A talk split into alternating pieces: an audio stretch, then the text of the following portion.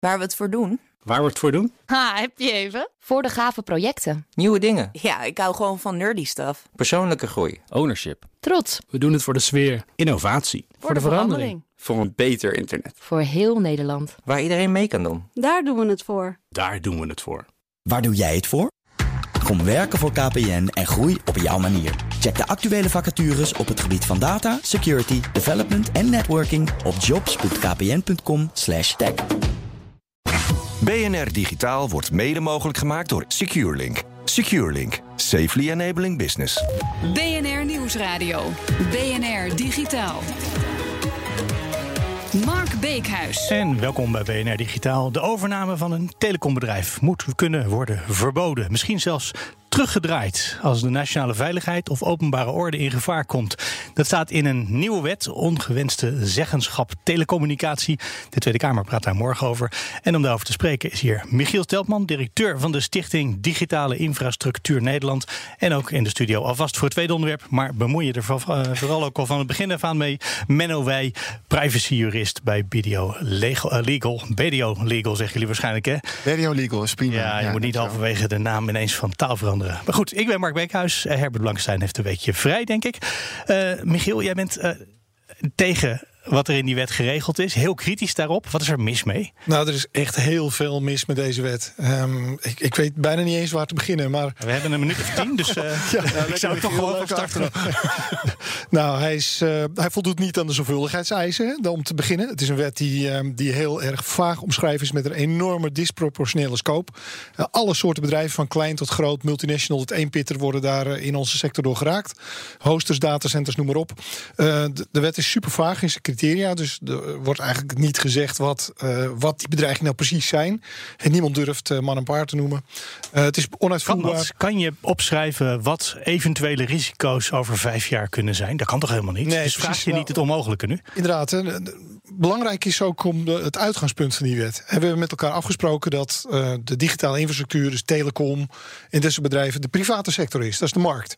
En nou, wat is dan de rol van de overheid? Die is dan toezichthouder. Hè? Die kan eisen stellen, regels stellen. Die kan uh, bepalen dat je bepaalde zorgvuldigheid of risicomanagement moet doen. Maar in dit geval zegt de overheid: Nou, ik weet nog zo net niet of dat allemaal maar goed gaat. En geeft zichzelf ook de, de bevoegdheid om aan de knoppen te zitten. Niet alleen bij, bij de aandeelhoudersstructuren, dus bij, bij de maar ook bij beheerscontracten. Want ze zeggen ja, als er dan zo'n partij. Um, wordt, uh, wordt aangetrokken of ingehuurd om onderhoud aan die netwerken te doen, dan willen wij dat ook kunnen verbieden. Nou, dat is natuurlijk totaal onwerkbaar. Dat is gewoon de praktijk helemaal niet te doen.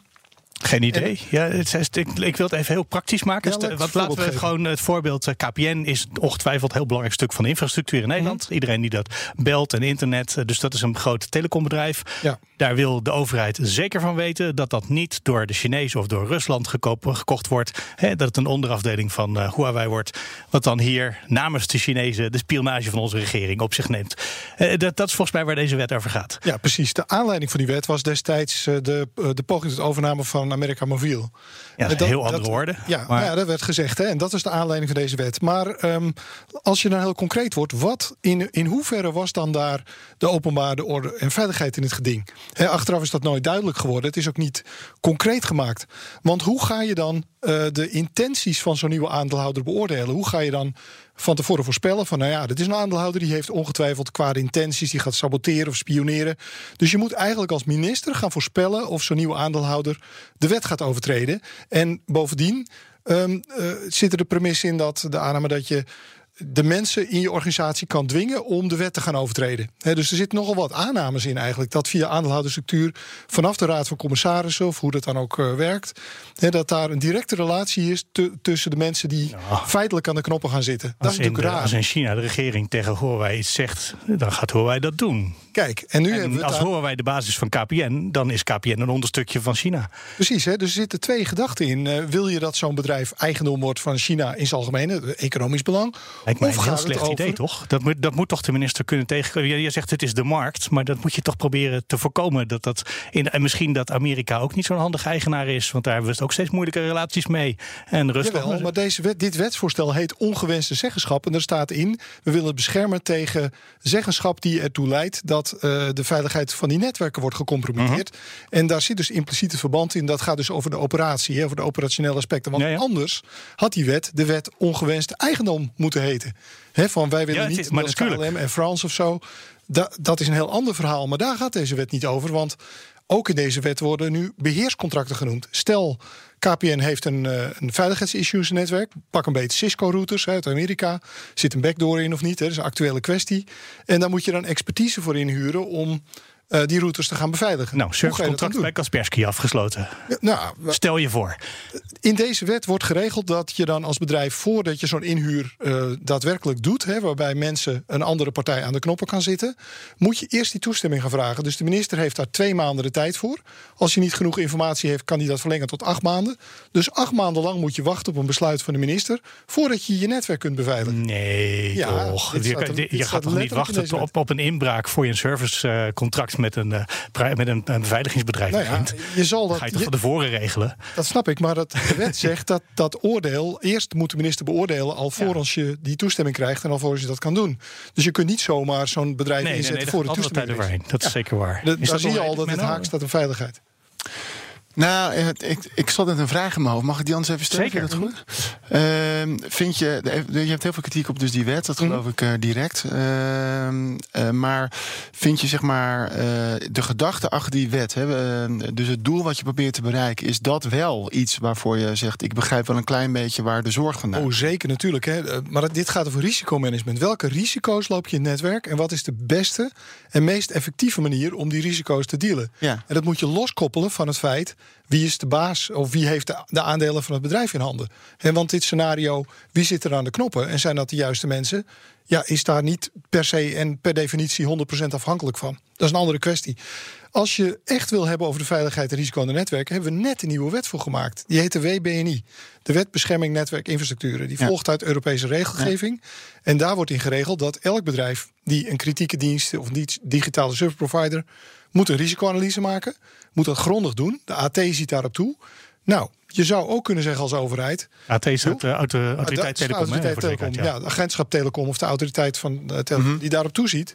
En het is natuurlijk heel eh, goed om te zeggen, nou, deze risico's moeten extra aandacht krijgen. Wie zit er aan de knoppen? Eh, hoe is de zeggenschap in het bedrijf geregeld? Heb je daar beschermingsmaatregelen voor genomen? Kan je voorkomen dat dit soort eh, personen aan de knoppen komen te zitten of dat er wordt gespioneerd? Volstrekt legitiem.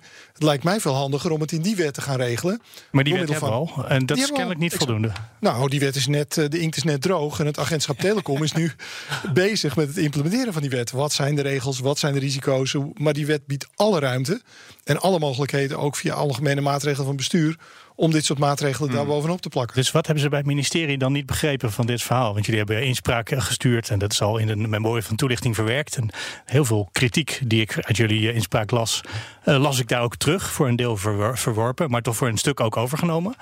Nou, er zit een, duidelijk een, eh, een, een geopolitieke motivatie achter. Van, ja, Ja, weet je, het gaat niet alleen om die veiligheid. Het gaat er ook om wie, eh, wie is de baas over onze bedrijven. Wie krijgen die aandelen in handen.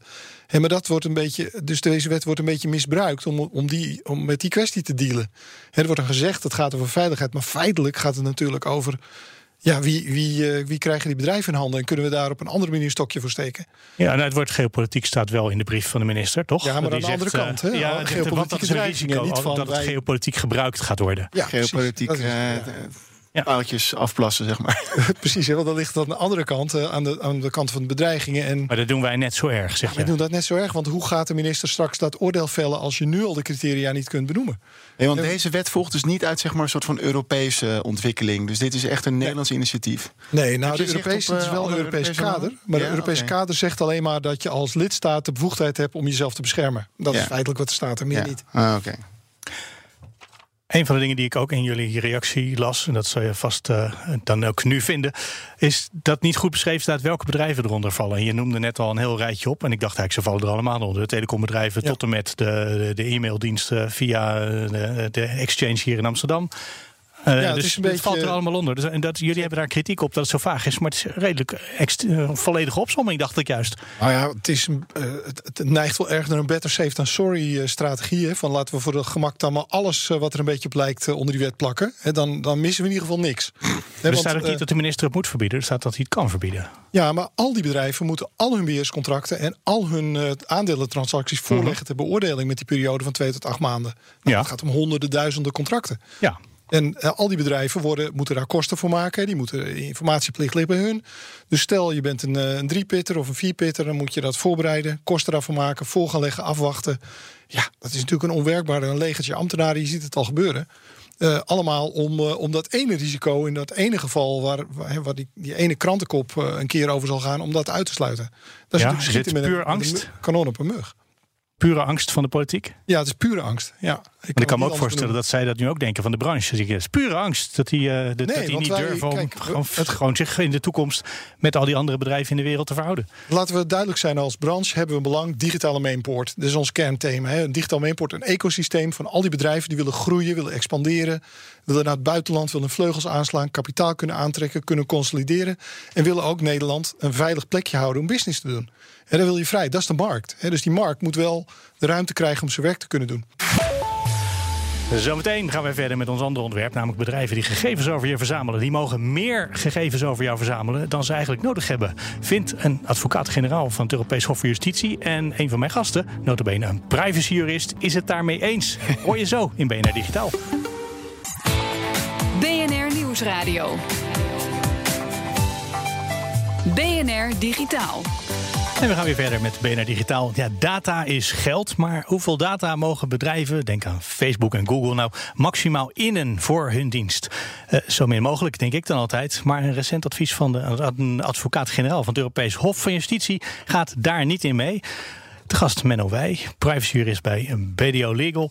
En eh, Michiel Stelpman is ook nog steeds de directeur van de Stichting Digitale Infrastructuur in Nederland. Ehm, Menno, je hebt daar een, eh, een, nou, een enthousiast stuk over geschreven over het schenden van onze privacy. Ja. Ehm, je was er wel enthousiast over wat hij schreef. Eh, Leg uit. Wat, eh, om kort te gaan, eh, de, de adviseur van het hoogst rechtsprekende orgaan in Europa, de AG, erkent het fenomeen data-driven bedrijfsmodel. Dus die zegt. Er bestaan gewoon bedrijven die eh, in ruil voor een gratis dienst zeggen: jij betaalt met een stukje privacy, dus datahandel. Ehm, en ik denk dat het enorme winst is in het kader van hè, die onduidelijkheid rondom mag dat nou wel of nog niet. Dat iemand met een gezaghebbend eh, statuur gewoon keihard zegt: ja, Dat soort we bedrijven erkennen dat die businessmodellen. Dus ze zijn er al, maar er zijn een heleboel juristen die heel hard roepen: het mag allemaal niet en het kan niet. Ik heb altijd gezegd: eh, ik vind Dus dat het als wel moet kunnen. thuisbezorgd voortaan aan mij gaat vragen wat mijn geboortedatum is, wat natuurlijk irrelevant is voor het bestellen van, eh weet ik veel, een pizza. Ja. Eh, dan, kan, dan is het argument, ja, maar voor de advertenties die we daarna ook nog gaan sturen, is het belangrijk dat we weten hoe oud je bent. Ja, de, de, de, de, het onderwerp waar het om gaat is de vraag: wat is nou precies vrije toestemming? Dus eh, gegevens mogen voor bepaalde doeleinden worden verwerkt en dan heb je een grondslag nodig. Dat zijn er zes die in de wet staan en één daarvan is toestemming. Je zegt gewoon: ja, ik vind het goed dat je dat of dat met mijn gegevens, mijn persoonsgegevens doet. De eh, AVG, dus de huidige privacywetgeving, heeft gezegd: eh, op het moment dat het gaat om een dienst op basis van overeenkomst, dus hè, de grondslag is: wij hebben een overeenkomst samen. En je zult begrijpen, het gaat natuurlijk met name om gratis diensten zoals WhatsApp en Facebook, noem maar op. Eh, is de vraag: kan je nou betalen met je persoonsgegevens die voor die dienst niet noodzakelijk zijn? Dus de vraag is: Ja, ja.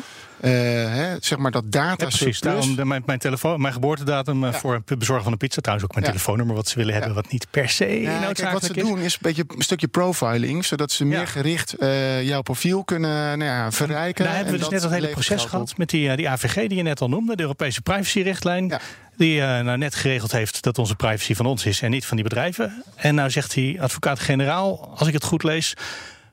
Nee, eigenlijk hebben ze toch recht op al jouw gegevens. En ze mogen er nog meer maken ook. En jij bent het ermee eens. Dus De advocaat-generaal zet de deur in ieder geval open. En ik hoop echt heel erg dat eh, het Hof deze nou ja, commercieel-juridische benadering, wordt het geloof ik genoemd, gaat volgen.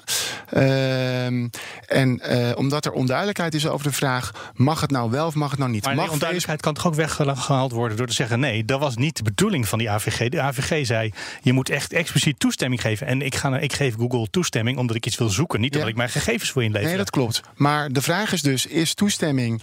Ik wil wel Google gebruiken, kunnen gebruiken. Maar ik wil niet dat Google zeg maar, nou ja, hè, mijn data profileert. Mhm. Maar moet Google dan nog wel steeds de dienst blijven bieden? Of is vrije toestemming of vrije weigering? Gebruik dan gewoon Google niet. Heb Mijn dan- lijn is altijd geweest: dan moet je Heb gewoon Google niet altijd gebruiken. die AVG helemaal verkeerd begrepen? Dat, eh, wat, dat is Dan, toch ook... dan ben ik bang dat je de AVG altijd verkeerd hebt begrepen. Sorry.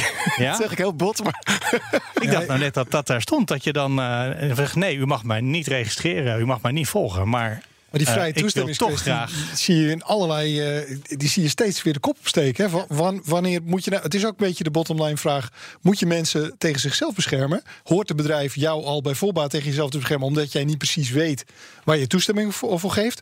Of zoals dit een beetje suggereert, ja, je zal toch eh, beter jezelf bewust moeten worden welke data je deelt en, en die knopjes moeten gaan zoeken. Maar Google kan heel Want je hebt goed ook zelf een advertenties naast mijn zoekresultaten neerzetten... gebaseerd op die zoekopdracht op dat moment. In plaats van twee weken later mij te confronteren met conclusies die ze over mij getrokken hebben uit al mijn honderden zoekopdrachten in het verleden. Dus het is niet per se nodig. Ja, maar wat ze met die data doen is dat iets anders dan de juridische discussie. Ja. Dus de, het, het, Nee, maar ja, nou ja, dat is wel de juridische discussie. Want de vraag is: kan je de dienst Google maken zonder dat ik betaal met privacy? Ja, nou ja, dan zit jij. Ik heb dat de conservatieve lijn genoemd. En dat is Ja. prima. Hè? Ik respecteer het uit een ander Het is ook wel mooi om een keer conservatief te zijn. Ik ben het mee oneens, zeg ik meteen bij. Eh, Maar eh, er zijn eigenlijk twee kampen. De een zegt vrije toestemming bij dit soort datahandelachtige diensten betekent eh, je moet wel de dienst kunnen gebruiken, maar de vrijheid hebben om nee te zeggen tegen dat extra data profiling, hè, eh, wat niet nodig is voor die dienst. Mijn lijn nogmaals altijd geweest: nee, nee is. Nee betekent ook vrije toestemming betekent ook ik ga gewoon die dienst niet gebruiken. Als ik weet dat ik met mijn data moet betalen, Michiel zegt terecht dat moet wel duidelijk zijn. Dat is de aanname die ik maak. Maar als dat helder is, volgens mij weet iedereen dat dat bij een paar van die grote techjongens zo werkt. Dan kun je ook gewoon zeggen: vrije toestemming betekent of vrije weigering. Ik maak dus niet gebruik van dat soort type diensten. Dat doe ik ook trouwens. eh, precies wat zoals je zegt nu beschrijft. die Facebook adviseur? doet niet aan van Google alleen als het echt niet anders werkt. Ja, precies Ja. dat. Nou, ja, en eh, de, eh, die advocaat-generaal bij het Hof zet dus in het kader van een loterij. Die zei: joh, je mag hè, gratis aan een loterij meedoen. Of je mag aan een loterij meedoen, maar weet wel, je moet toestemming geven dat wij jouw data. je aan moet toestemming geven. hè? Dat was de crux daarvan. Klopt. En daarvan zegt dus de advocaat-generaal volgens mij twee of drie dingen. Hij zegt één, hè, die vrije toestemming is niet iets absoluuts. Daar zie ik dus de deur open voor mijn lijn van. Hè, dus omstandigheden kan het dus wel. Hij erkent gewoon letterlijk dat er dus handel in data als zodanig bestaat. En hij heeft dat noodzakelijkheidscriterium opgehangen aan. Kennelijk is het voor deze dienst noodzakelijk om aan die loterij mee te kunnen doen. Om eh, je data te moeten verstrekken die aan derden worden verhandeld. Je weet natuurlijk ook die drie dat je de stappen deur tikt hij een, zij zetten misschien de deur op een klein kiertje, maar elk bedrijf gaat vanaf dat ogenblik zeggen: ja, maar voor wat wij doen is dit absoluut noodzakelijk. En dan zijn we weer terug bij voor de AVG.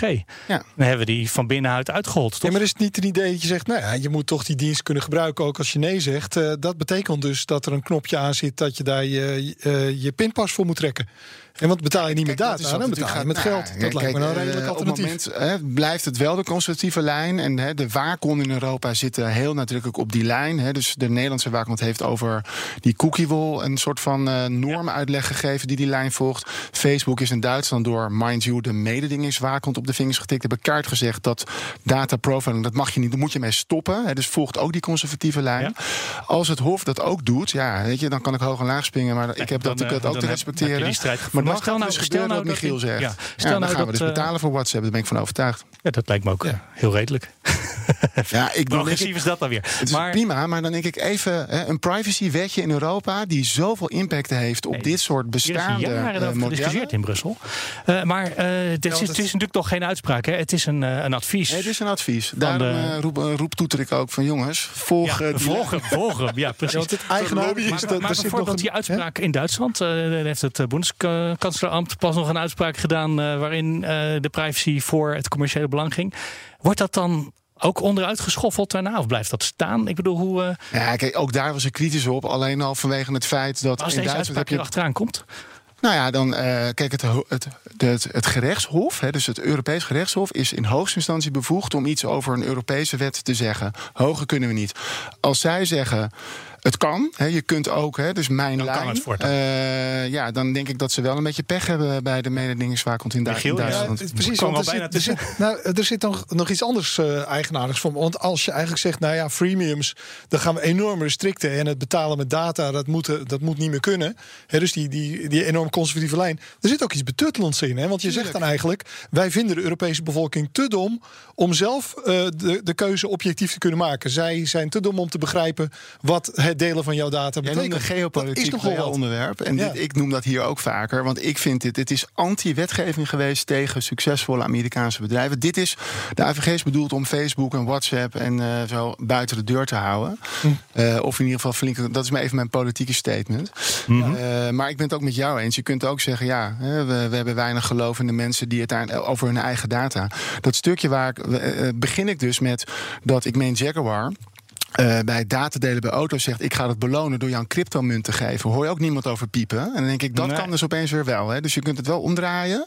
Deel data en dan beloon ik jou met een cryptomunt. Dat is niet wezenlijk anders dan wat Facebook doet. Dus Weet je wat het is? De tijd is op, anders zouden we hier nog heel lang over door kunnen gaan. Jammer leg ik het nog een keer uit. We waren net begonnen.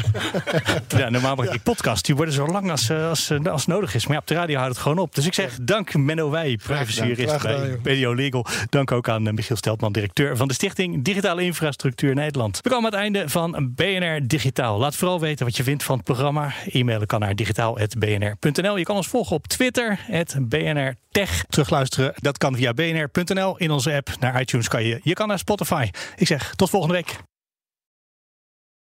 Ook Diana Matroos vind je in de BNR-app. Ja, inderdaad. Je kunt live naar mij luisteren tijdens de Big Five. Ook handig in de BNR-app. Breaking nieuwsmeldingen, maar ook het allerlaatste zakelijke nieuws. En je vindt in de app alle BNR-podcasts, waaronder Wetenschap Vandaag. Download nu de gratis BNR-app en blijf scherp.